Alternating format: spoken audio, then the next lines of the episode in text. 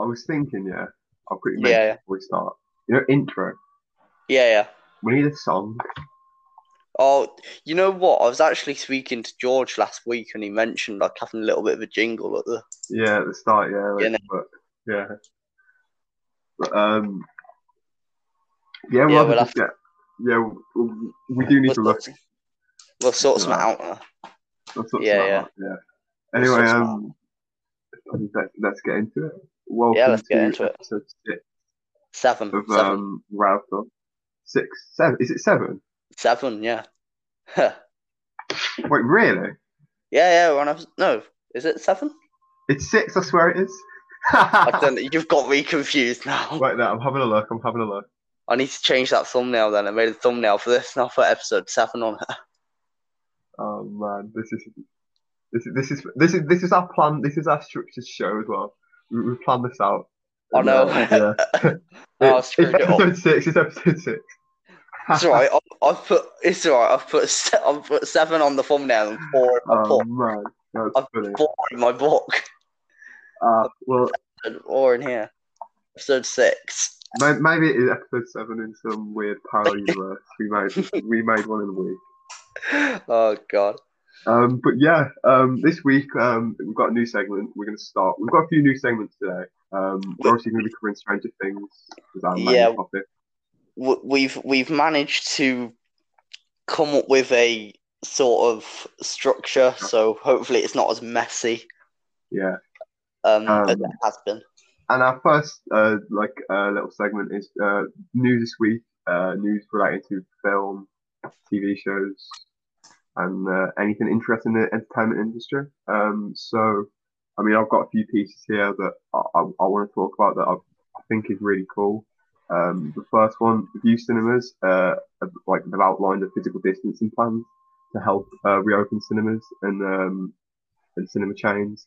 Um, July the fourth, I believe um, the government um, gave approval for cinemas to reopen, and um, I read in an interview by the Guardian that the founder of Vue Cinemas, Tim Richards, um, is plan he's planning to get the cinema up and running for the seventeenth of July, which is the release of Christopher Nolan's Tenet, Yeah. which is really yeah. cool. Uh, It's one of those films that I don't want to see on. I mean, on demand. Uh, I think it, it's it's got its benefits definitely for um. You can still support like filmmakers who were releasing stuff, and even some of the studios who are struggling to um, re- um release films. VOD and on on demand streaming is really helping them and benefiting them, but it's not at all helping cinemas. And I think No, it's no. great to get back into the cinema personally. And Tenet is a film Yeah. that you want to see on a big screen. Any Christopher Nolan Nolan's film needs to be watched on a big screen. And to be honest, I I, I prefer watching all of my films on a big screen. It's like Yeah, obviously yeah. on demand is great for when you're in your house and stuff, you know, ease of access. But Yeah. there, there's nothing quite like um, watching a film in the cinema. Um, No. I've got a couple of bits. Um, New Mutants has got an, yet another theatrical release date. Yeah, um, August 2020, at some point around there. Um, obviously, it's been delayed several times. Um, yeah. over the I- past year. I mean, Most it was one of those things where I was I was saying that you know something like Mutants maybe Disney could have just dropped on Disney Plus. As, um, Yeah, yeah, Obviously, But they weren't going to drop something like a film, um, uh, a lot, a, a larger budget film. They weren't. I don't think there's a lot of risk there just dropping it on Disney Plus. yeah. I mean, Dis- Disney Plus also have their huge policy about R-rated content. Yeah, So there's so um obviously that that probably wouldn't have worked, but um maybe releasing it for um digital release um on things like Amazon Prime and stuff, so you can buy it, rent it, you know, yeah. um maybe would have I worked. think it it brings up like the topic of like video videos on demand as well. Like we saw Yeah. the recent Trolls film come out on on demand, and it's, Yeah. it's quite a massive step for because it's never been done with Like straight up, like you know, I mean, you've obviously got the Netflix originals, which when they first started dropping, um, people were like, "Oh, what's all this?" Then like a lot of people were Yeah, there was a lot of for and against a lot of people completely against it, and you know, cinema is the way it should should be released. Each film should have a, a wide theatrical release. yeah, I Um, mean, s- but- sorry, Karen. Okay, um, well, but I think it's also it does help a lot of ways. It's because obviously they were charging higher prices to rent certain like Trolls. I think you could stream it when it first came out at a higher price. Yeah, It is beneficial for like families and who you know going to the cinema is it's it's a hundred pound if you go with three kids and you have popcorn and the whole package at the cinema. It's it's it's a hundred it's hundred pounds a time. So yeah, I think videos on demand and uh, some like like releases going straight onto that is going to benefit. Um, I think everyone because cinemas will have to maybe you know find a way to lower prices and make it again more accessible. yeah. I mean, I think I think that is one of the um, it, it's the biggest selling point with on-demand video, Netflix, Amazon Prime. You know, all of that stuff. It is. It's accessible to everyone, to anyone. Um, in this day and age, anybody could sign up for a Netflix account, whether you pay for it or you get a trial or whatever. You know, Yeah, yeah, it's every, everybody can, and that that's why I think we we're definitely going to see a a big influx with that. Um,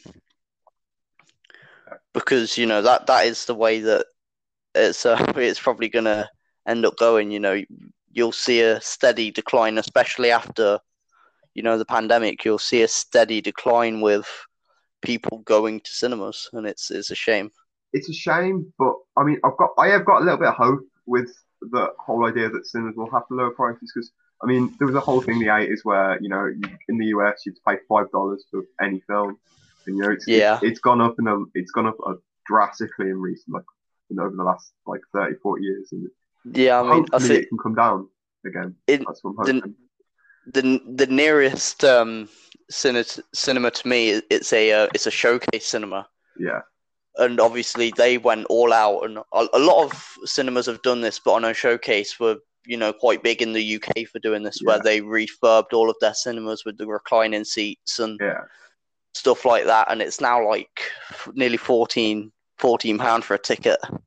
Yeah, there and that's like the cheapest cinema that's um closest to me it's in walking distance so Yeah. um I know mean, I think it's quite.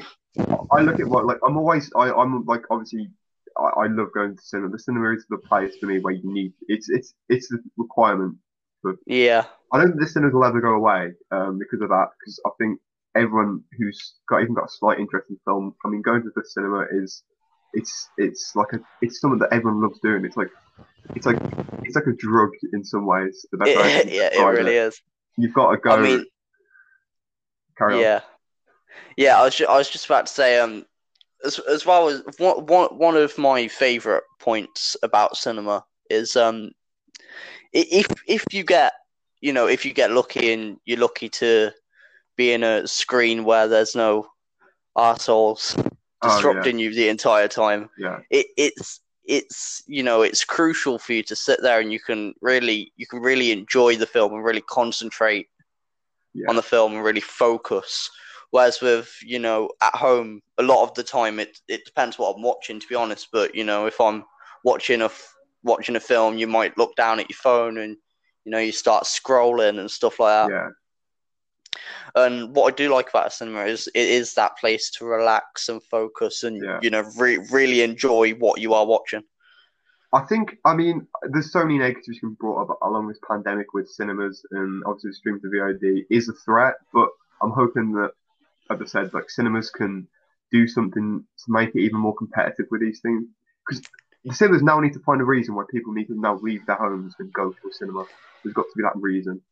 Yeah, there's there's I mean obviously what they'll probably end up doing is you know they'll open so many screens with only so many seats available and you know you can only sit with certain people which is you know fine because you know a lot of people just want to get back into the cinemas Yeah. and I, um I like what they're doing with you. I mean, I think it'd be great for it to.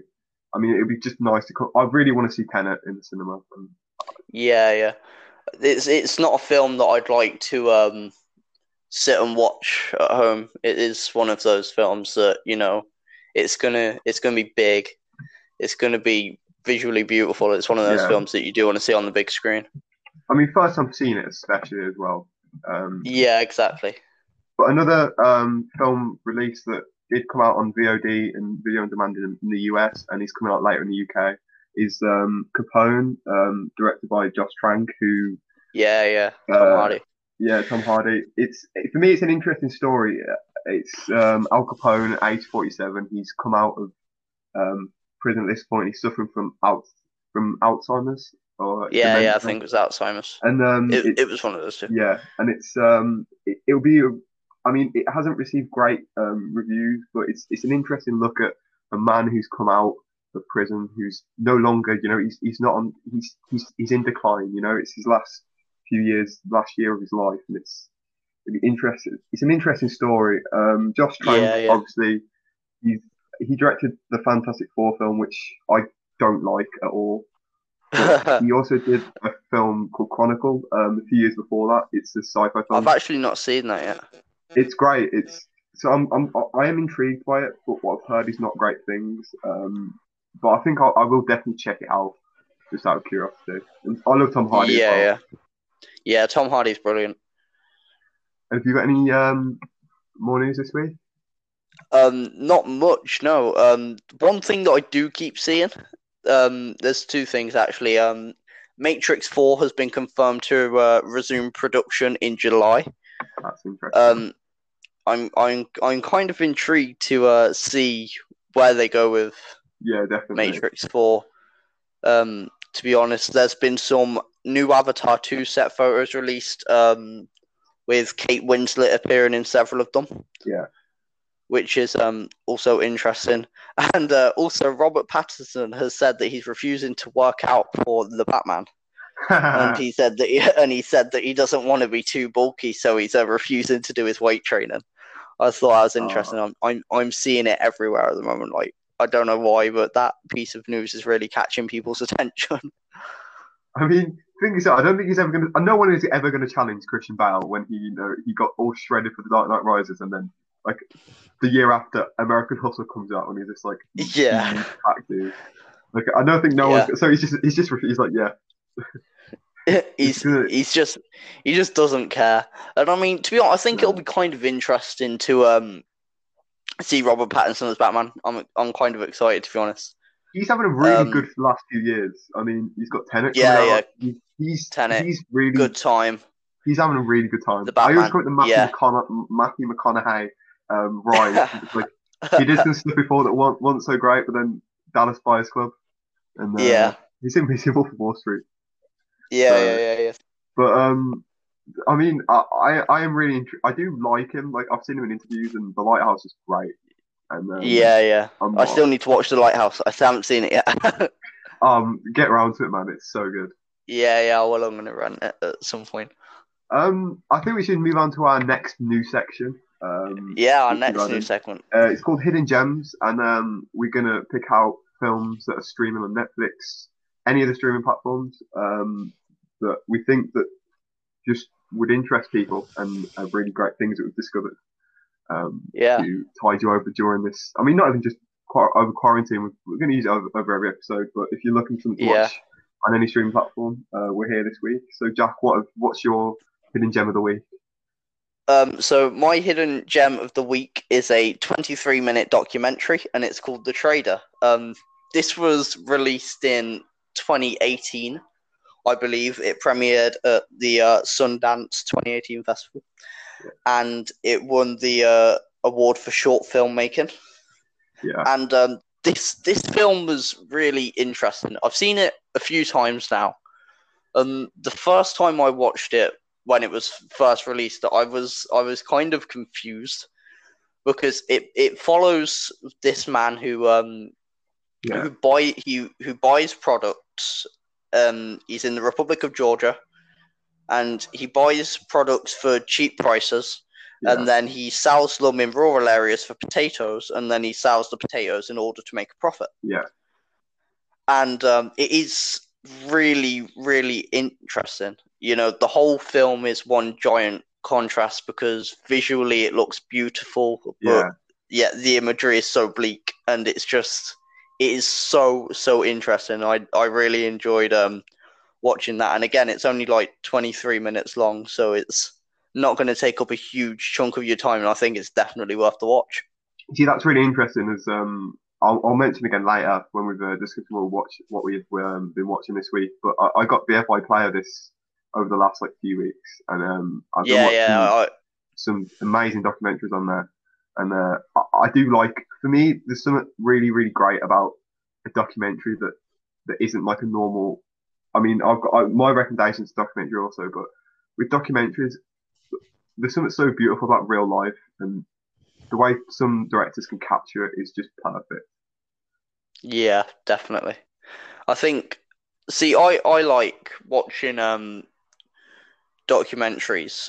It's it because whilst I enjoy watching, you know, fictional films, Yeah. it does it really changes the way that I watch a film Yeah, yeah, definitely.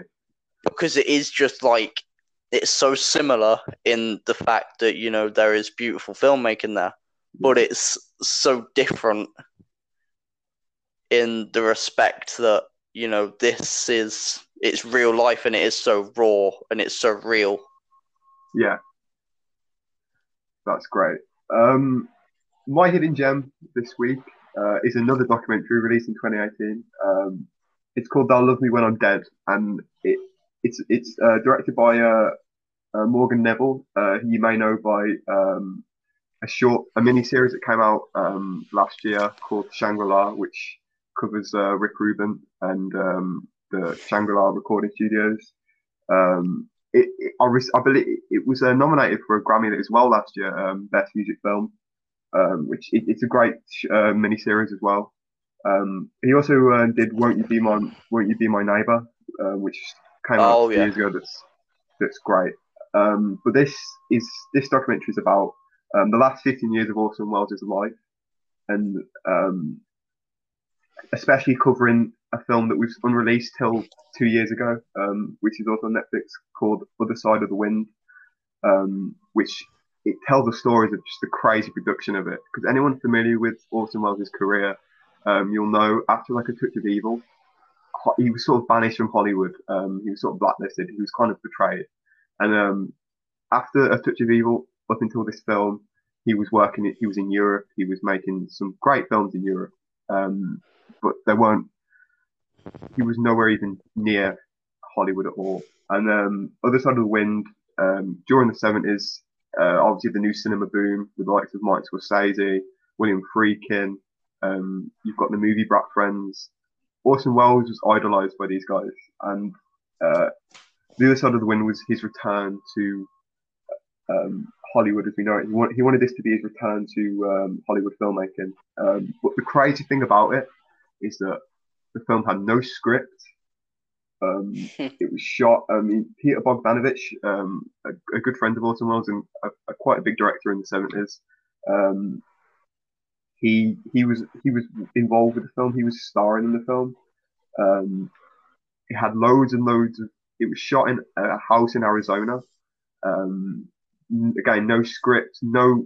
Everyone on the set had no real indication or clear direction of what he was going, and it's just so interesting to see this brilliant filmmaker's mind work because no one, no one knew what he was going for, but everyone listened to him. You know, it's Orson Welles. Um, it also details um, Orson's life over the last 15 years and the troubles that he suffered. Um, he described it as a curse of making Citizen Kane um, because people, whatever work he made, people always compared it to Citizen Kane, and you know, I mean, who's who who's ever going to want that comparison? So, Yeah. uh, it's not about him struggling with that. Um, it's also narrated by Alan Cumming, which a lot of people may know from the, the Spy Kids films. Um, yeah. that was the only part that didn't really work for me because it was a fictional narrator. It, it felt a little bit out of place, but apart from that, it's it's such a good documentary, and I think it's really important for any cinephile or any any person with an interest in filmmaking as well, who's who's ever worked on a set, because it's crazy some of the stories. Yeah, we actually um we messaged about this the um the other day about how scary it is how scary it must be going into um, Production with no, production no with- script. with no script. And um, Gladiator, Yeah, it actually came out a while ago. Russell Crowe said this in an interview that they um they went into Gladiator and the script was nowhere near Yeah. finished. And obviously, that, that's a film that won Best Picture, and it is it is an amazing film. yeah. It's uh, uh, So that scares me though. It's like a like a film like, like that that terrifies me. yeah, Going into a film with no script. like That's it's like what what would you do on a set? How how are you instru- how are you planning to keep people in control yeah. and instruct people on a huge set when you don't know what you're meant to be instructing them on? Well, I think w- And it, what made it so interesting is that the whole point is, is the film is meant to be is a documentary about an aging filmmaker.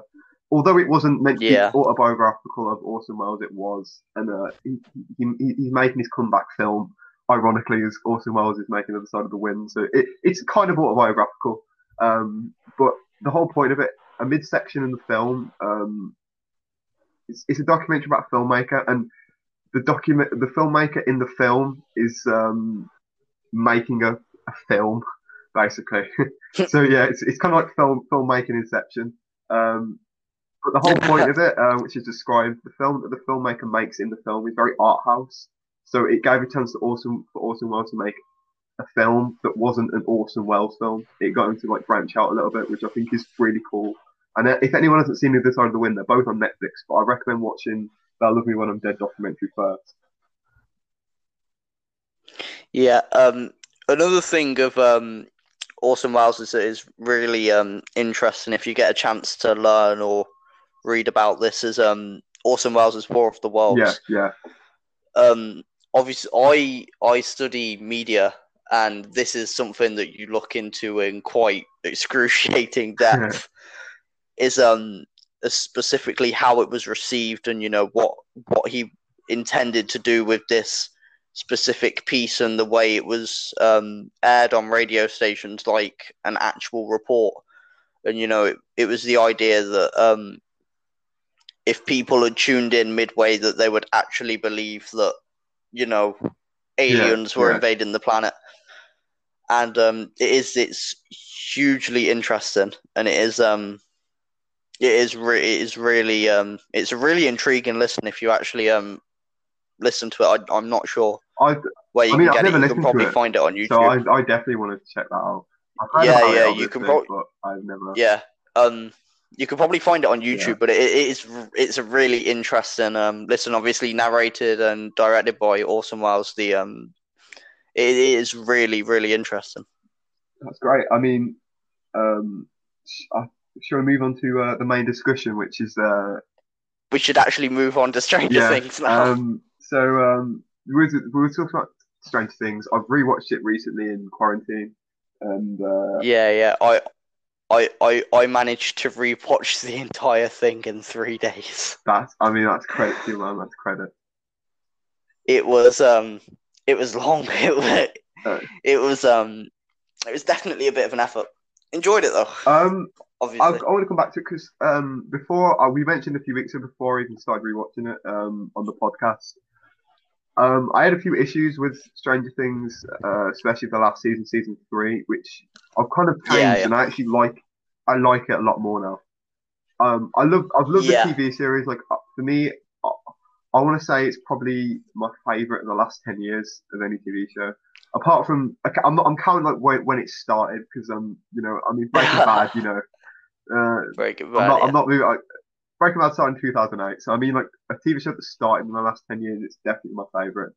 Um, yeah, a lot of reasons. I think Uh, I mean, characters are great, and it's it's it's it's a love letter to nostalgia. To nostalgia. And even though I wasn't around, Yeah. it's a great love letter. Yeah, I mean, yeah, you got to agree with that. Um, it is it is a huge love letter to um the eighties and everything that could possibly represent the eighties, and it is an absolutely incredible piece of television. It's it, I I would definitely say it's one of my um one of my favorite TV shows from um, the last decade. Um, obviously, starting in 2016, it was it was um one of the biggest Netflix original shows upon its release. It's one of those things And, where um, I look back now, and if you look before like Netflix had a few big things. So you had like Narcos coming out, which did reasonably well. yeah, Um, Better Call Saul, a prequel to Breaking Bad, but as like as like an original as like an original piece of television, it's probably you look you can probably pinpoint Stranger Things to the biggest, the, the one that started Yeah. a lot of the, the great stuff that's come from Netflix. What one of the things that I love about Stranger Things, and especially um, the writing of Stranger Things, it's it's it's so it's so simple yet it's so intricate, and you can tell the work that's been put into everything surrounding the show. Yeah, the set Um, design especially. I like the the set design is really really amazing. Um, and I've recently watched Once Upon a Time in Hollywood as well, and similar to that, yeah, you know, the, love set letter, yeah. design, the set design of the time, and the love letter back to you know the eighties, sixties. You yeah. know, everything is just absolutely it. You know, it's pim, it's perfect. You know, Yeah, and the way they the way they've managed to you know build up the world and you know they developed it for three seasons Yeah. you know it is it is extremely well done Um, I want to go start with season one because I season one is yeah yeah I think it's like I did obviously if it ended just after season one, it would be great. Um, I'm glad Yeah. I've, I'm glad to continue because I do love the other seasons, but we'll get into them. But season one is such a straightforward. It's just a boy who goes missing in a weird, Yeah. like in, in like a weird. It's got the sci-fi element to it, and it's so simple and just like it obviously takes influence from a lot of this stuff. Um, one of the main criticisms I did see of the first season was that it relies heavy on too much of um, influences from the 80s and Stephen. There's a Stephen, there's a reference to Stephen King's Firelight um, novel. yeah I will yeah disagree with these. Um, I don't. I was never distracted by the references too much. Um, yeah to, to, when i remember um watching ready player one and that was one of the that was a film that i thought was relied Yeah. on too heavily by pop culture Yeah. references from the 80s because it what that was literally one of the main plot points of Ready Player yeah. One, you know that, and I think Stranger Things. I think it definitely did in parts in terms of building up the characters' personalities, You've got you the whole know, Millennium, Millennium Falcon thing in season one where Al Yeah. like, lifts it, and uh, it, for me, like and I that think was part of it though. Like that added to it. They didn't distract me too much. Yeah, it, it it it didn't distract too much, but it's it.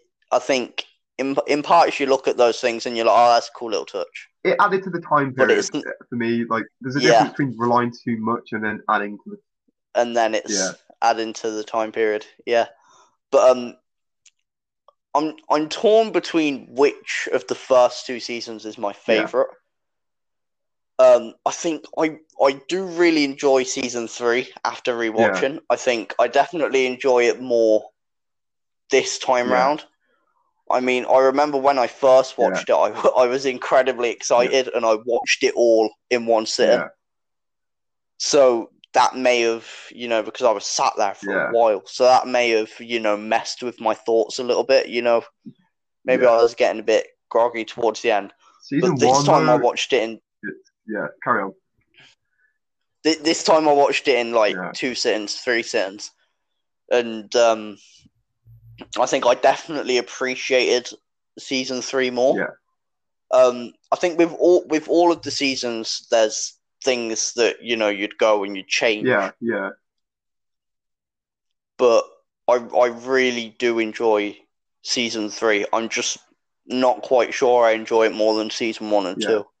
Um, with season one, um, I will highlight because there's a few standouts in every season for me that do get like for me. Season one, Millie Bobby Brown really shows her talent as like a young actor the most. I think in over the all three seasons, um, she really plays the part Yeah, like so well. Um, obviously she develops as a character in the coming seasons, but that girl who's scared but got a lot of power. And I love how it was written where you slowly she slowly learns more about her power over the season and you can kind of see that. yeah. That that is one thing that I would highlight um throughout the um, show is definitely the um, development of Eleven, Yeah. because you know when when you see her in season one, you know, um, e- even in terms of her language, she's very restricted, and a lot of her acting relies on body language Yeah. and you know emotional tells and stuff. And I think that's so brilliantly done that her character doesn't rely heavily on speech, and it's a it's a thing. It's a way of writing a character that a lot of people would probably ignore. Yeah. And I I think that's brilliant. And obviously the way that develops into season two after she um is sort of adopted by Yeah. Hopper.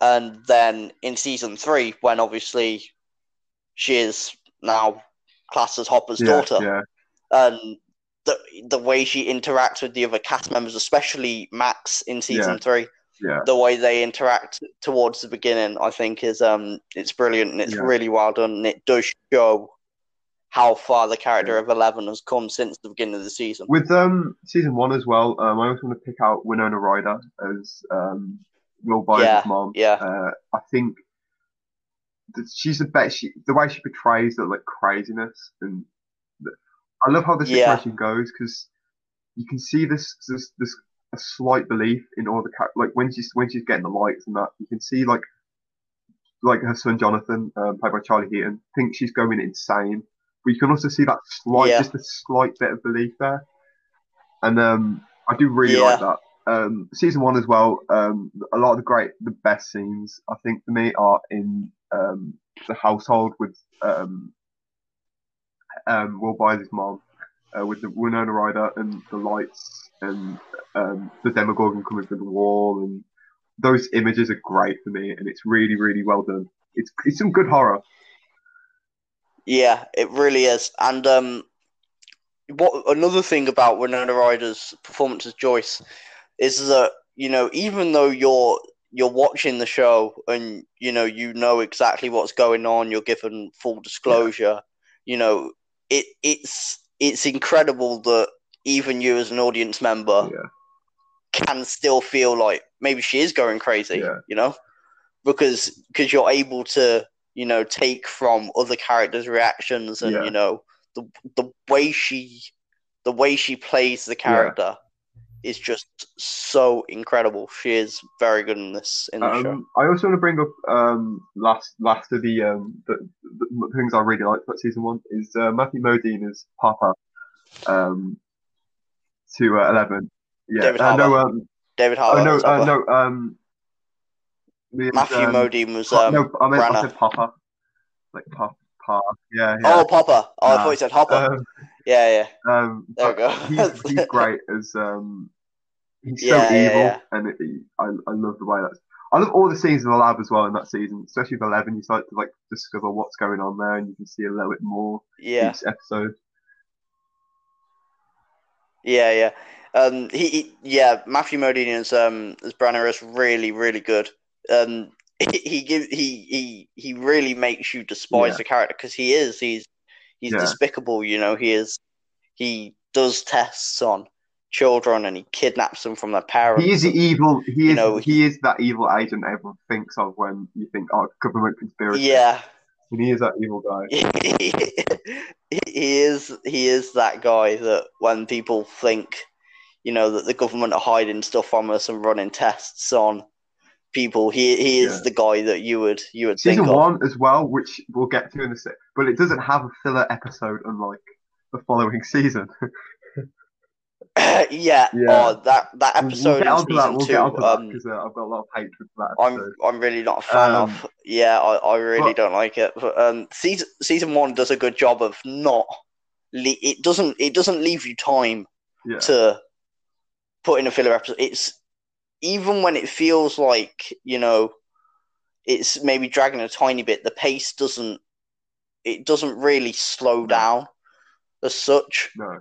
which I really like. Um, I think some of the best moments of the kids this season, um, especially I, I find with a lot of obviously child actors getting them to perform, but one like one bad child actor can completely remove me from a show um, or a film. Yeah, And I think the kids are great in this season. Um, they're just fun to hang. You feel like you're hanging around with them. It's a great hangout.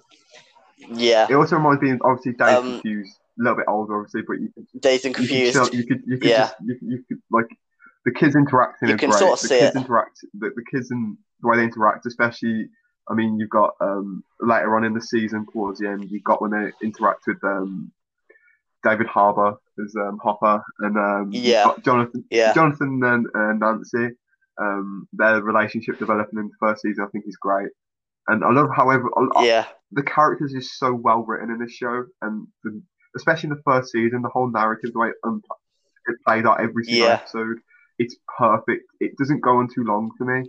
It's one. I, I just love Yeah. the first season. Yeah, it's, it's eight. It's eight. It's eight episodes. I think all every season's eight Apart episodes, right? I think one, which is nine because of well, we, Oh, it is yeah, eight episodes. of that. Yeah, but um, yeah, I I love I love the development of the characters in the show. I love how you can love a character one minute and hate them the next, and vice versa.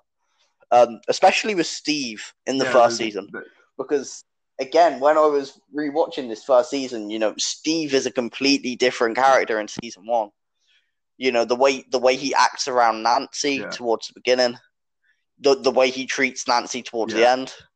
You know, it, it's how how you can go from hating a character to then you know that character having a change of heart. Um, especially when he starts interacting with Justin, not just Justin, Yeah. Dustin, Jesus, and um, yeah, I think it's really, it's really incredible the um, the way that a character can change. all the characters, especially in the first season, like sort of just like it, that. they all develop so well. Like even as the, like Hopper is David Harbour, and as his relationship grows with um, Yeah, uh, Winona Ryder, Joyce Winona Ryder, and it's it's so every character in that first season is so well done, and the show the way it slowly unfolds is perfect to me. The first season of Stranger Things, yeah. I mean, closest perfect you can get. when when yeah yeah it really is i mean going back to hopper when we're first introduced to hopper you know he, he really doesn't he doesn't care about anything you know. He's obviously you learn that he um he's lost his daughter and that definitely i feel contributes to the way he acts towards the beginning of that first season. Um but he, he doesn't really care about you know Yeah. doing his job to the best of his ability. You know he's just sort of he he he, ju- he just he he is just existing you know and he shows up and he, he sort of does what he has to do and when he starts interacting with joyce you know that sort of changes you know especially in season Yeah. two when he takes an Eleven you know it, it sort of changes it gives him a reason to not just get up and exist but get up and exist to the best of Yeah. his ability Um, moving on to season two, um, one of the things I really like the introduction of uh, is Sadie Sink and um, Mon- Montgomery as uh, Max and Billy. Um, for me, Yeah, Max's introduction yeah. to the group is it's great because you can start to see um, as a group they start growing older. Um, you've got obviously in the previous season you had that little um, the like with um, uh, oh, um, Finn Wolfhard uh, Mike and uh, Eleven, you had that like relationship going on there. But with the introduction of Max and Yeah, group, yeah. you've got like um, Dustin and Lucas. Um, what what I do like what I do what I do like as well is obviously when Mike starts to like Eleven in the first season, you know, Dustin and Lucas are the first to knock Yeah. him for it, you know, for Yeah. liking a girl, and then it and then it's them two that um ultimately end up fighting over Max in season in season two. What I which um is one thing that I do find it's a great way to grow. I mean, the introduction of like a new character was it, it's it's hard to do, and if it, for me, I think they did it just right, especially with both of them. I mean, I don't think Billy gets the best. I don't think they get the best out of um, Billy until the third season, which we'll move on to in a sec. But Max in season two is great. Um, yeah, I think I think Billy is. Um, I think he's. I honestly, what one one character that is overlooked Yeah. as well, um, as an introduction in season two is um, I really like um, the scenes with Max. I really like Bob Newby. Yeah, No, I really like Bob Newby. I really like Sean You see, always- Bob. it's another thing like Um, that as well. It's where you can sort of. I was kind of worried because I remember seeing it, and obviously like, I knew him at the time from uh, obviously his, his past in the Goonies and other eighties films. and Yeah, it's another time where he never he he Barbie's so good of a character that I never noticed Sean Astin as as him, and I think Yeah. that's great as well. it's like, I mean, especially um towards the end of season two, um, in the last episode Yeah. that he's in, because I don't think he's No, in the yeah. last one. But um, it's it's when you know he he, he decides to step up, you know, and great, he's and he's gonna do what he can to save them. I really see Samwise Gamgee in him there. Um, Yeah. from Lord of the Rings, especially Yeah. Sam in Return of the King. You know, where he Yeah. sort of steps up when he goes to rescue. Frodo. Um, I I also like the introducing of uh, Brett Gelman as Murray. Bauman. I mean, I think that's that's that's um obviously Jonathan Nancy's like at the peak in a relationship, and he plays the conspiracy that- nut journalist so well. It's He so does. perfect. He, he he he he he would be that that guy that you know he he's he's got a YouTube channel and he's always posting this nutty thing, these nutty things. He's he kind of reminds me of the um the guy in Yeah, Independence yeah. Day that says he got um that says he got Yeah, yeah, probed yeah. and stuff. I love um, his house as But well. um, Like, yeah, like the, the whole the design of that Yeah. is great. Yeah, I, I really do think um season season two is probably my favorite. Thinking about it more, um, I think this is, there are some moments in season two that are just so fun. Yeah. You know, I like um I like the Dustin and um Steve relationship that's such and how great- that yeah, develops like, in it- season it's- two. It's such a it's hard to do that because that's a risky thing to do. I mean, imagine like especially after season one and being in the writers room, like oh, Steve and Dustin are going to develop a Yeah. relationship. Like that's quite a hard thing to do, and they Ev- did it so well. Everybody was probably sat around that table Yeah, what? going, "What now?" Yeah, and it's it's so and it's the writing of the show is just great for me. Um, I, I like the way that they're thrown Yeah. together as well because obviously when Dustin and Steve sort of when Dustin calls upon Yeah. Steve for help, obviously Nancy Yeah. is with Jonathan Yeah. visiting Murray, which I think is really which I think is um really cool and they are sort of thrown together. It's um Dustin's need for help and he, Yeah. and obviously he's just like you still got the the bat it with the nails in it. forced as well. 'cause It makes sense. Like it's It does, yeah, it does. And and the and Steve is um he's one of those guys. He's sort of just like, yeah, all right, I'll, Yeah. I'll, I'll come with you. um And it's I like the stuff with Dart Oh, as yeah, well. that- that- and um, it's that's that's funny. Dustin that's funny, and yeah. Dart, I think it. I I I think is um it's it's really funny, especially when it's um darkly funny as well. Like it's you know, he's- funny. Like it's where where he's Yeah, where he's yeah. looking for Dart and he finds Oh, the cat.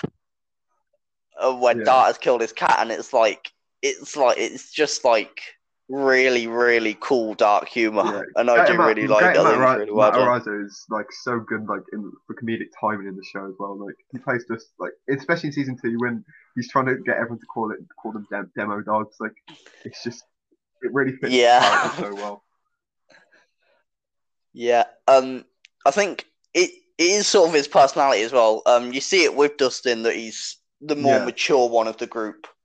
And if you ever watch um like interviews with uh Gaten Matarazzo, he is Yeah. very, you know, he's very mature. You know, he's he's I very want to, intelligent. um, I want to I want to bring up Noah Schnapp in the season because for me, like Yeah. he, he's got his like one of my favorite moments is when they're in the uh, the lab, and it's just before um yeah, Bob steps up, yeah, and that whole when he's he's a spy Yeah. the mind player, that whole scene where Mike Yeah. goes to tell them that it's a trap. The whole it's a. I'm not going to spoil it, but it's a trap scene, and the way the way that's acted is so well, and the way he just changes yeah. for me is. I mean- for me that's Emmy level stuff for me.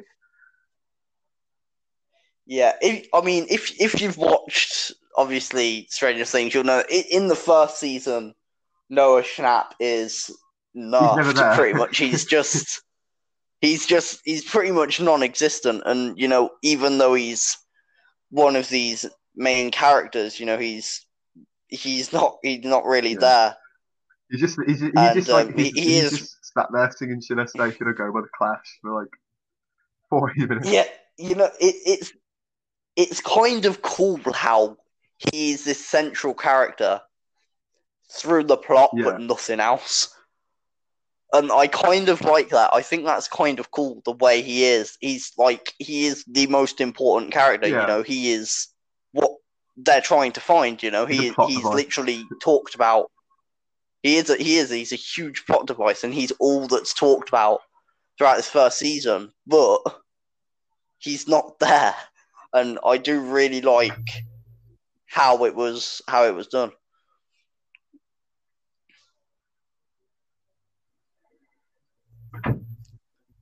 Um, I think he de- he definitely gets a lot better though. I mean, I think for me that whole ho- that whole hospital scene is the um yeah, is it's the peak. It's for me that's probably the best the best acting of in season two. Um, I I love that yeah, sequence. yeah. He's much. um, yeah, he's re- he he is really good in that um sequence. I th- I think he's good throughout season two though, especially with um, I I like the scene where they're in um, hot uh, where are they? Where they're um, where they're like oh, in, heating um, them up. it's in uh, Um, Joyce, cabin. it? Jonathan. Yeah, yeah. It's in Hopper's cabin, Yeah. and they're sort of heating him up. I think he's he's really He's good in that Exorcist- scene too. It feels like the Exorcist at times, and he, he does it. He does it, well. Does. He well. It does feel like The Exorcist, and he But, yeah he um, does do that really back to The well. criticism again on the first season. I'm going to bring back Bob and Sean Astin into this. Um, it wasn't for me like you could tell there was a there was trying to a play of nostalgia. Bringing Sean Astin in is quite you know everyone sort of did kind of get the gag at that. Um, but again, I don't think it hyped. Yeah, It never relied on that. Like he, he's great. Bob's a great character on his own. Like he stands he stands on his own two feet there. yeah. And I mean, carry he, on. Yeah, he he's one of the, he's one of those characters that when, when I do watch the show, it it's kind of like I'm I'm torn 50-50 between whether I'm you know happy that he was only you know kind of a guest star and he was and he doesn't turn into a main cast Yeah. member and he doesn't continue through the show. Or whether I'm a bit disappointed that they killed him off and you don't see more. I do think that's perfect. Um, um, his whole the way his character comes to an end. It's for me, it worked, and I think he may have over. I, he had no reason to be there. He doesn't ever really like. I don't see how we can any any way benefit the plot any any further from that point. Yeah, I mean, I think one one of the reasons that um he was there and it was to um sort of intimidate Hopper in a way, because um obviously there's there's times where Hopper calls him Yeah. uh, Bob the Brain and Joyce is like, hey, don't don't call him that, and it's because he obviously Hopper is starting to develop these He's feelings he's for develop um, an extra layer to Hopper's and uh, Joyce's relationship, and Yeah, and and he's there to sort of you know Yeah. challenge Hopper, um in a way. Um, I, I- going back to the writing of the show, it's the way they write the characters and the way that they change over each season, the, the development of them and the fleshing out of them. I don't think there's many shows that have, that have ever done it better than Stranger Things. I mean, there's there's not there's not many shows that um that No. do it at all. I mean, and espe- especially not to um this extent. I think the the way the way Stranger Things is able to develop these characters, and I think it's important again that there are time jumps because they do they you know they develop Yeah. and they and they get older. Um, uh, this is this is shown a hell of a lot more Yeah, in the third season. Well, I think. with season And, um, three, um, um, ending on ending on ending on season two, um, like transcending into season three, Billy, um, played by Dacre Montgomery, is um, for me in season two, he has his moments when he picks up Max in the car. You can see like the level of anger and you can see Yeah. the level of anger inside of him. And I love at the end of the season you start to see Yeah. more about um, the issues he has with his dad and his whole issues at home. And I I think that's Yeah. what does Yeah. so well is you see Steve develop as a character. Obviously, when you know he he's no longer friends with his um he's he's like you know when he falls out with um friends at school. Yeah, yeah. I We, love how it's slowly like it's like a fine wine. You slowly see see it slowly starts age as a character, and you, you can see that. You can see why a certain Yeah. characters act the way they do, and I don't think enough shows or even enough films do that. Yeah, and I think what one thing that's that's great about um season three is that you never expect Billy. I think, especially at the end of season two, to become what he does in season three. You No. you never expect that turn for the character because obviously at He's the end of season two, season um, yeah, and not only that, you know, he's sort of agreed to back Yeah. off from Max at the end of season two after she uh, Yeah. threatens him with the bat, uh, the bat with the nails in, and you know, he sort of agreed to back off, you know, and he become he's not that Yeah, the big bad anymore, you know, because in season two he was sort of he was sort of the threat to you know the the group, especially when you know he's going around and he's looking for Max. yeah, Um, but then after after he backs off, you know, you don't expect to maybe see as much see as much Yeah, much of him. And then obviously with the turn that he takes in season Yeah. three, it's like um, I, I don't think you could have called it. He, um, to be honest, well, if yeah, you when he becomes gonna- when he becomes one of the Flay, gonna which guess. is it's it's it's it's Like, one of one of the it's flayed. when you watch the show, it, it, it, he start, he's basically the, the monster, quote unquote, in the third season, and he, for me, he played. Yeah. that's that's where he best comes out uh, in the third season. Yeah. I mean, I, I first saw that Chris Montgomery in Oh, uh, yeah, Power Rangers. Yeah, He was in he was in the Power Rangers reboot, and that that film really didn't Yeah. have much going for it. Um, And um, and then he cropped up in Stranger Things, and I was like, do I know him from somewhere? And then I was like, oh, he was in that. Power Rangers film, and I was like, oh, but he's so good in. Stranger Things. And he wasn't in the Power Rangers film, and um, he is. He's so he's so good in um in Stranger Things, especially in that in in um season two when we're first being introduced. You know, he's he's got that level of um when he's he's got that level of you anger and he, he's almost a psychopath. there that makes him who he is, and I love the way it, sh- it doesn't tell you, Yeah, but- but it waits and waits. yeah, and it and obviously that that development is still going Yeah. into season three. And again, again, this what this this show does well is it's it doesn't reveal everything at once. You know, it Yeah. it develops it over time. You know, and it and it Exposition keeps you watching, in this show. and it is it's done fantastically. Yeah, it really Um, is. but I think especially with um like season three, which I really like. Um, we mentioned it earlier. Uh, I've got it underlined here. Max and uh, Elle's relationship in this. Um, I think it's great because you get to see Eleven grow even more as a character. She's she's now developing from this kid to this teenager that doesn't really that's quite naive and she slowly comes out of a shell in season three. And I think Max was a perfect person. Yeah. Yeah, obviously, Ma- Max is um as season two goes on, and you know, entering into the beginning of season three, Max is very, you Yeah. know, outgoing. Um, she's, among a, she's, the she's group. quite she, she she's um, And- like a, quite a powerful powerful character over the group. You tell she has she has a say in the group, and I think it's great because she gets she helps develop Eleven come out as girl. Yeah, she is, and you know, it, it's sort of, especially the beginning of season three, it's sort of like Al sort of fading Yeah. into normality now, and you know, when she goes out to That's the, the shopping yeah, mall Some of the With, um, comedic moments of with Max. Yeah, and it does it. It shows her, you know, fading into normality. Like she's she's finally being accepted in society now for you know who she is, the power she has. You know, even though people don't know, it's like she's sort of Yeah. blended in now. And um, another thing which I really like in this season uh, is I think it's I'd, I'd say at times it is the funniest season. Um, comedically, it's it's sometimes like you got you got and um, obviously uh, Lucas and Mike, obviously with the girl problems, and it's it, obviously when they go Yeah. around the suit. I love it when they go around the mall. To be fair, it's hilarious watching them just rumble around all the shops Yeah, like two dollars. I think the one of the funniest parts of um the season, the arc that um I really enjoy is um Murray, Alexei, yeah, that's- Hopper, and that's great. Joyce.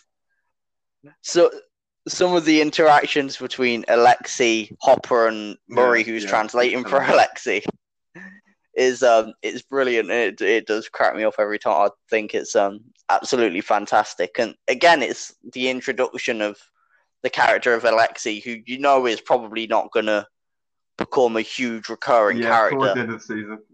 but Spoiler but he, he's there yeah. to um to provide that Yeah. comic relief. I think it's great seeing those four As well as- arc, it's a lot of it's all in the previous seasons. The adults, especially like Hopper and Joyce, have all been arcs around the children, like group, and it's great seeing them Yeah. their own thing. And I think Murray's, I mean, Murray's great. He's as you mentioned before, he plays the- he plays this like eccentric guy so well.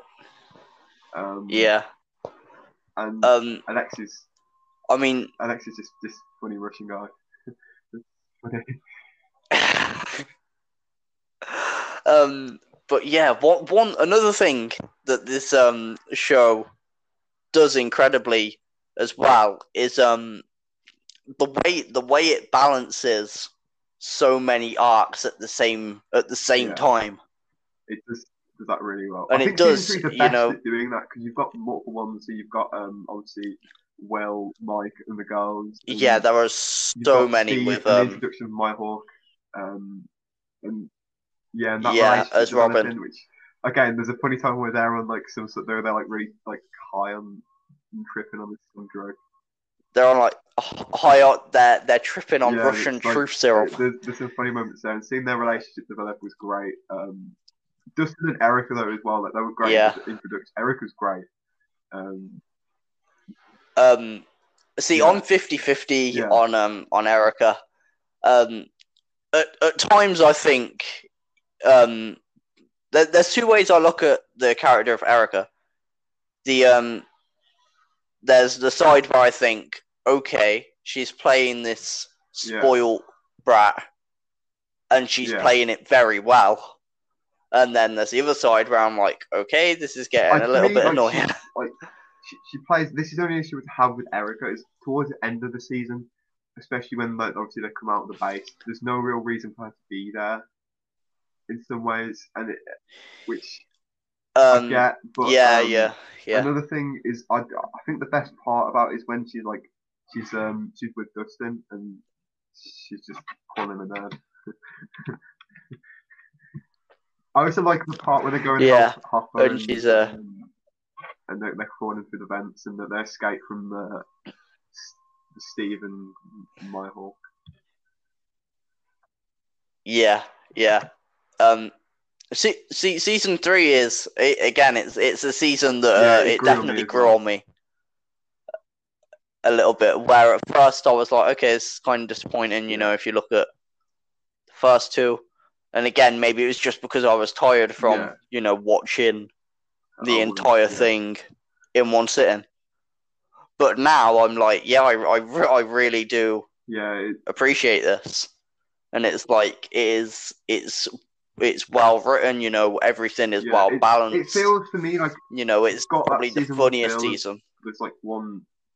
It's like it's like season one. If it had more more more arcs, it's got that same feel for me. It's more like a, a direct. It's more like a direct. Yeah. For me, season two is there's a lot going on in season two, and although it all fits into this weaves into like one main story. I love in season three like all the arcs, all Yeah. the arcs, and all the like the stories seem to meet really well, which I yeah scares me as a writer. what one one what one one thing that is um great about season three is it it shows the um the huge scale Yeah. it really it, it is like season one on steroids budget, but I think it's used well as well. I mean, the mall looks great. Um, I think it Yeah. really it, it season one obviously it references the eighties a lot, but you re- it really finds its setting in season three. Yeah, it really does. And um again I'm really I'm really excited to um see what happens in season four, Oh, obviously. I would hop out. I'm going to bring one Um, thing. That um the letter scene at the end of the season, tear inducing man. Oh, that Yeah. gets me every time. it gets me every time. I remember the um. See, I, I I'm I'm the kind of guy that you know um. I, I don't I don't tend to cry a lot in terms of film and TV. I think uh, one thing that did get me was uh, Yeah. Logan. I cried at the end of Logan. I'm not ashamed to say it. But yeah, end of season Um, three, man. End of season three. I think Titan- Titanic. You cried at Titanic. Yeah. To- I think the first time I saw Yeah. Titanic when I was like younger, I cried at the end of Titanic. and it's like but yeah, that really did um that that got me. That did the end of season Um, three. But obviously, with season four coming with like, I mean, I, I want to like, I, I was looking and they have started production, but obviously it's been paused at the moment with everything that's going on. Um, Yeah, which means um obviously the release date I think was originally October yeah, twenty. October twenty twenty. That's probably, probably- gonna be um pushed back until at least yeah, January, I'd March, say. So, but it's one of those things where I, I'm really looking forward to what they do more because I don't know. Like, there's um, there's talk about them not being in Hawkins, but I don't think they can completely abandon it because Hawkins have developed so well over the last three seasons. It'd be a shame to I mean, ruin that. I was kind of thinking about where they could go Yeah. with it, and obviously, it's it's been confirmed through the um the trailer. Hopper's alive. They they sort of they sort of hinted at it if yeah. you watch the after credit scene, um, where they where they say no, not the American. Um, I and I've been kind of thinking what they could mean with the whole Yeah. um, not in Hawkins anymore. And um, I, I came up with, What well, I say came up with, they were kind of self-explanatory. let's hear it. Let's hear yeah, it. um, where, um, I mean, the the things that the ways that I thought they could go with this is either obviously the Byers they move they've moved away. and there was a lot of talk at the end of season three about um, everybody going there and then Yeah. coming back to Hawkins. So um, you know maybe the gate, um, maybe there's other gate Yeah. entries. You know, in um wherever it is they moved. I can't remember where they said they were moving. Um, and the more the more unlikely option is that everybody goes to Russia. and con- considering um, the show being set in the midst of the Cold War, I don't see happening. Rocky Four happened. But, um, fairness, so You know, Rocky Four did happen, so No, you never know. You never know. Just like walk past and Um, stop in the same cabin as Rocky. You can just see him running through. the but um, yeah. So I'm I'm guessing it will probably take them to um the Byers um Yeah, you know I wherever. mean, I feel I do think maybe Wherever they may. I do think maybe the first few episodes won't be in, in Hawkins, but I think they will end up back in Hawkins. Personally, I mean, what what I would like um as kind of a filler episode. well, you know, what we did do, mention the filler episode from season two. I'm gonna give that a piece of its own. Oh, okay, okay, yeah, okay. Well, anyway, what one thing that obviously I think everybody would like for um season four is um definitely a Hopper episode. Like a, You know, explaining yeah, I think that what I happened at the end of- they might do that. Yeah. season three. Um, and I think that I, I really want to see that because obviously I'm intrigued. Um, he, he should have been blown to won't really do smithereens, but obviously he wasn't. He Yeah. um he is he is probably Yeah, One of the best just fan characters. service as well. Like there's a certain level of fan service. And so yeah. So um, obviously I I, I want to see what happened there. Obviously the whole story behind that. Um, really looking forward to um. I want to see how everyone's getting on. Like how you know how the And- moves. Like I'd be interested to see how there's so much happen at the end of the season three. Like how's the move affecting everyone? Um, Yeah, exactly. And it's um what one thing that I really would enjoy is and this this all depends on how they plan on ending the season, think what season they plan on ending the season, I whether it's one this one this one. Or- yeah, they they the the Duffer brothers have said that it will either be season four or season five at the end. Um, so in either se- at the end of season four or the end of season five, I would like to um I'd like to see them grown up. I'd like to see um I, would like I'd like to see what happens to the characters, and I think it's it's, in, it's really important. Like yeah, yeah, like like a like a sort yeah. of present day thing, you know. Um, and I think I think what one thing that pushes me to want this to happen is because of the journey that yeah. you've been on with these characters over the past three seasons, the way you've seen them grow. You know, it'd be a shame to not. You see, I'm not see sure them about that. Like, I'm torn. Grown up. I, I, I watch it obviously, but it's one of the things where I'm like, it's it's yeah, it's a love. It's whether like, it'd be good. Like, I, as soon as the season, as soon as it all ends, I think I'll be happy. As long as I don't mess up the ending, like I'm cool. Yeah. But again, we don't even know what. Yeah. Like, if there's another season after this, like we don't know how it could end. So. I mean, I, I at the moment I have like pretty much no idea as to um as to where they could go now because obviously the mind flayer has you know yeah. been destroyed but um obviously now we know yeah, that the, the Russians have got demogorgons. uh, there's so many there's so many potential as a writer now like I'm thinking like there's so many potential routes they can go that I'm intrigued. There's uh, the it's impossible to to know where they're actually, you know, gonna gonna go with the show. And I think you know that again, it's just very very well done because you, yeah. you do just have no idea what's going to anyway, happen next. Um, I'm going to bring it on to uh, a certain episode in season two that we didn't talk about, um, but it's for me, it's easily the worst episode of the show. It's kind of insulting. It, I kind of hope it, which it just didn't. I got what they're trying to do, but it just it didn't work. Um, it's uh, I want to yeah. say it's, it's, it's, episode season two episode, episode five or six, I think. I'm having a look now. I'm having a look now. I think it's written down. I can't remember. I can't find it. So. Um, oh, uh, chapter seven, the lost sister. Um, so yeah, El, yeah. They find out there's a lot more girls that's been tested on this lab, and they have some powers. And then El go and finds um, another another girl who was at this lab. Um, completely, it's not at all linked to the plot at, all. Um, apart from El's like looks different. That's it. Um, no, I I think it, it kind of serves as um a little bit of development because it's when El decides yeah. that she she she she really does want yeah. to it's a, be Hopper's door. Yeah, I think that's the only important for thing me, like, from the that. Things that I really like about it, um, I like how it, um, I really like the idea of it, and it's it's cool, like expanding the world and expanding the character of El, and but for me, it felt way too much like they were trying to start a spin-off series, and that's my main issue with it all.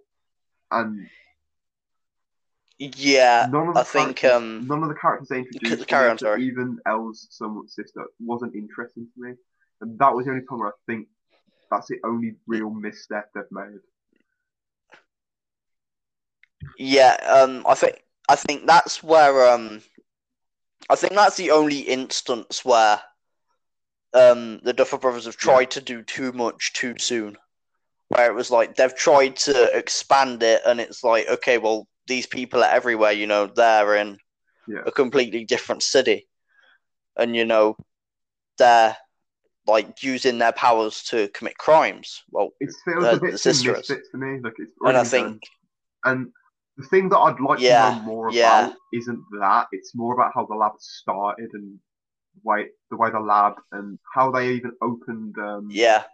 Uh, the uh, the gate to the upside down. Like for me, the whole lab stuff. Yeah. And, um, yeah. And how, how they discovered, you know, that children had powers. You yeah. know, that that's Especially the stuff Papa, that um, I think. Michael Modine, like, I, I want to know more about that character and that side of the the Stranger Things like universe. I think. I think. Yeah, I think that's that that is something that um will hopefully be you know explored deeper in season four, season five if it gets there, um, or may, maybe in like a you know a book or as like a spin-off see, miniseries, something like that. success of it, whether You know. it's a good thing or not, we'll find out. But I think because of the success of this the show and it, it being Netflix's first real milestone, um, I do think it will get a spin-off series or something like that. Yeah, I think there'll definitely be a um a spin-off series somewhere down the line, whether whether it's you know great or it's awful. But um, e- either way, I think that's a good maybe five years down the line Yeah. from even being Yeah. you know teased or Um, You know. but I think overall, Stranger Things, if you haven't, a lot of people have watched it already. Um, we've tried to stay a little bit away from spoilers. We've, we've, we've spoiled a few things, but it's such a good show in its own stead. The characters are. Yeah. The world building is, it's, it's, it's perfect. Why they build Hawkins over the three series as well, it's great. Um, everyone should watch it. yeah, it it, it is almost you know it is almost cinematic in Yeah. its in its design. It is it is almost like you know e- even even the episodes they aren't really shot like shows. I don't think that Yeah. they are almost I mean, shot it- it- like films. It's, uh, it's it is And, you know- shot. Um, everything that's in the upside down as well is so. I mean, it depends on age with the CG stuff, but um, I, I do really like the way it's shot. Yeah. Yeah, vi- vi- visually, I think the show is fairly good The and score fairly is consistent. great. Without mentioning that, I think the in- score is great. Oh, the score is the, the score is brilliant. Um, I, I you know what I could probably sit there Yeah. and just listen Yeah. to the score while I was working. or. It's one of those scores that I'd go back and re-listen to. I, Oh, I don't yeah, know if the scores like, are I- on I vinyl, wanna- I but it's I- I definitely do wanna something get that I would buy on vinyl. I'll probably get them at some point soon. That that's something I want to own on vinyl. But um, yeah, I think I think vi- visually going back to the visuals, I think in season one they tried to stay works, away from I too love the whole much firelight and the, the light bulbs. It's for even for sound as. The sound yeah. design of the light bulbs and yeah the upside down is great. yeah it's it's really it's really interesting. Um, because obviously we don't we don't even see the Demogorgon Well, it's practical, it, Properly- in season one? Um until the last. Yeah, it was it was practical. And um, the the stuff with the walls, I think, um, looks a bit. No. It doesn't look awful. No. But it's not like brilliant either. Obviously, Yeah. it just Yeah, started. You know, I- I- the I budget did wasn't. like it's such huge. a well written show, especially in the first. It's so tightly written and it's very it's very linear that it it, it, it Yeah, works. it is. And I think it's almost it's perfect as a season for TV. Like, Yeah, If you if anyone's into TV writing or writing in general, I think Stranger Things is it's such a it- Yeah, it's not definitely even, one it's to watch. fun TV show to watch as well, and it's great to see how every episode every episode has a purpose apart from the la- apart from season two, which I just mentioned. But the first season, especially for me, is, yeah, is great that to, filler episode. to watch, especially you're younger. Yeah, it is. Um, it is. Re- it is really. Yeah. It is really Um, a fantastic show. It is So um, um, really we're going to finish with our last section, um, which is uh, what we've been watching this week. It's actually a consistent. Know, it's it's a consistent section. episode. It's been in every So, um, episode. it's not a new section. I think. Um, Yeah, I, th- well, I think it's an I think- important section. Yeah, I mean, it's great. Uh, we can always talk about some more stuff to watch. It gives you guys an insight into the sort Um, of stuff so, uh, that we we'll watch. off what have you been watching this week? Um, I- I've actually been quite busy this week. I've watched more this week than I have Yeah, in every any of the previous um episodes and stuff. I've watched one, two, three, four. I've watched five things this week. Um, so the first thing I watched, I yeah. watched Once We'll- Upon a Time we'll- in Hollywood. We'll be discussing this in the next podcast, so we won't go too in depth here. But in in Oh. length. The next podcast. So ne- review, next just a quick episode is. Once Upon a Time in no Hollywood. spoilers. But um, Yeah, I'm just going to keep it short. No spoilers. It is absolutely incredible. I'd heard a lot of mixed things going into this film. Um, but honestly, this film is absolutely brilliant. I, I Yeah, think so it's one of I. I Tarantino's best. It's definitely up there. Um, I think it's great. You know, the um the time period of you know the '60s in Hollywood. I think great. it's so interesting. Um, the production design is absolutely fantastic. It really put a smile on my face watching this film. Um, and when watching it as well, I couldn't Yeah. notice anything that was out of place. It's not really Um, mature. it was well immaculate. Tarantino Um, the acting, really mature. yeah, yeah, it is. And um, what one um, the um, the chemistry between the play. actors is fantastic, especially Leo and Brad Pitt as um, Dalton and Booth. Their chemistry is brilliant. Um, one one scene Yeah. that I really enjoyed was the Bruce Lee scene. Yeah, But we'll, got. um, we'll talk got- about I mean, we'll go next week. spoiler in, And, the um, next one. We'll go. We'll go into spoilers. So watch it before you listen to the next. Yeah. Um, yeah. In short, loved it. Um, what one that I did watch that um was contender with my hidden gem Yeah. for um this week. I watched Stranger Than Fiction. Yeah. Um, it yeah, stars Will Ferrell and Emma seen it, I've Thompson. it. Um, I, I I watched it the other day and it's really interesting. It um it, it's it's really interesting concept. It basically follows this guy um, Harold Yeah. Crick, who's played by Will Ferrell, and he begins he begins to hear the voice of a narrator, and Yeah. uh, which is Emma Thompson, and she's uh, documenting every single thing that he does, and basically um, she discovers that um, she's an author, she's writing a Yeah. book, and she plans to kill him off. So um, basically, he does everything that he can to um, stop that happening, including falling in love with um, Maggie Gyllenhaal. And I thought it was a really, really interesting I concept. did Quantum of Solace, Um, one of my Yeah. favorite Bond films, but Yeah, yeah, he also he's done he's done quite a few. Like he did one. I want I want to Yeah. say what did he do for World War C? Yeah, he did what? Yeah, and uh, Uh, yeah, yeah, he did. Stuff, and I, I probably will check that out. It's it's on my list anyway. So, anything else? What else have you been watching? yeah, yeah. It's on um, that's on Netflix. Um, last night you may have seen this if you follow the Real, Real Talk Instagram Yeah. page. Um, I rewatched The Royal Tenenbaums. Um, Yeah. obviously Wes Anderson movie. Um, good cast. Um, Gene Hackman, Ben Stiller, Owen Wilson, Luke Wilson. Um, obviously, um, a lot of people have probably already seen this film if they're interested in film. Um, but it is it's well written. It's beautifully shot, beautifully directed. Um, I think it's really good. Um, I rewatched The Trader and Stranger Yeah. Things, which we've gone into depth Um, about both so this on week, this episode. what um, about you, Jake? I've been the first thing I watched was um, Dallas Buyers Club with Matthew McConaughey. Um, I I saw a bit of it like a while ago, um, but I never sat through it all.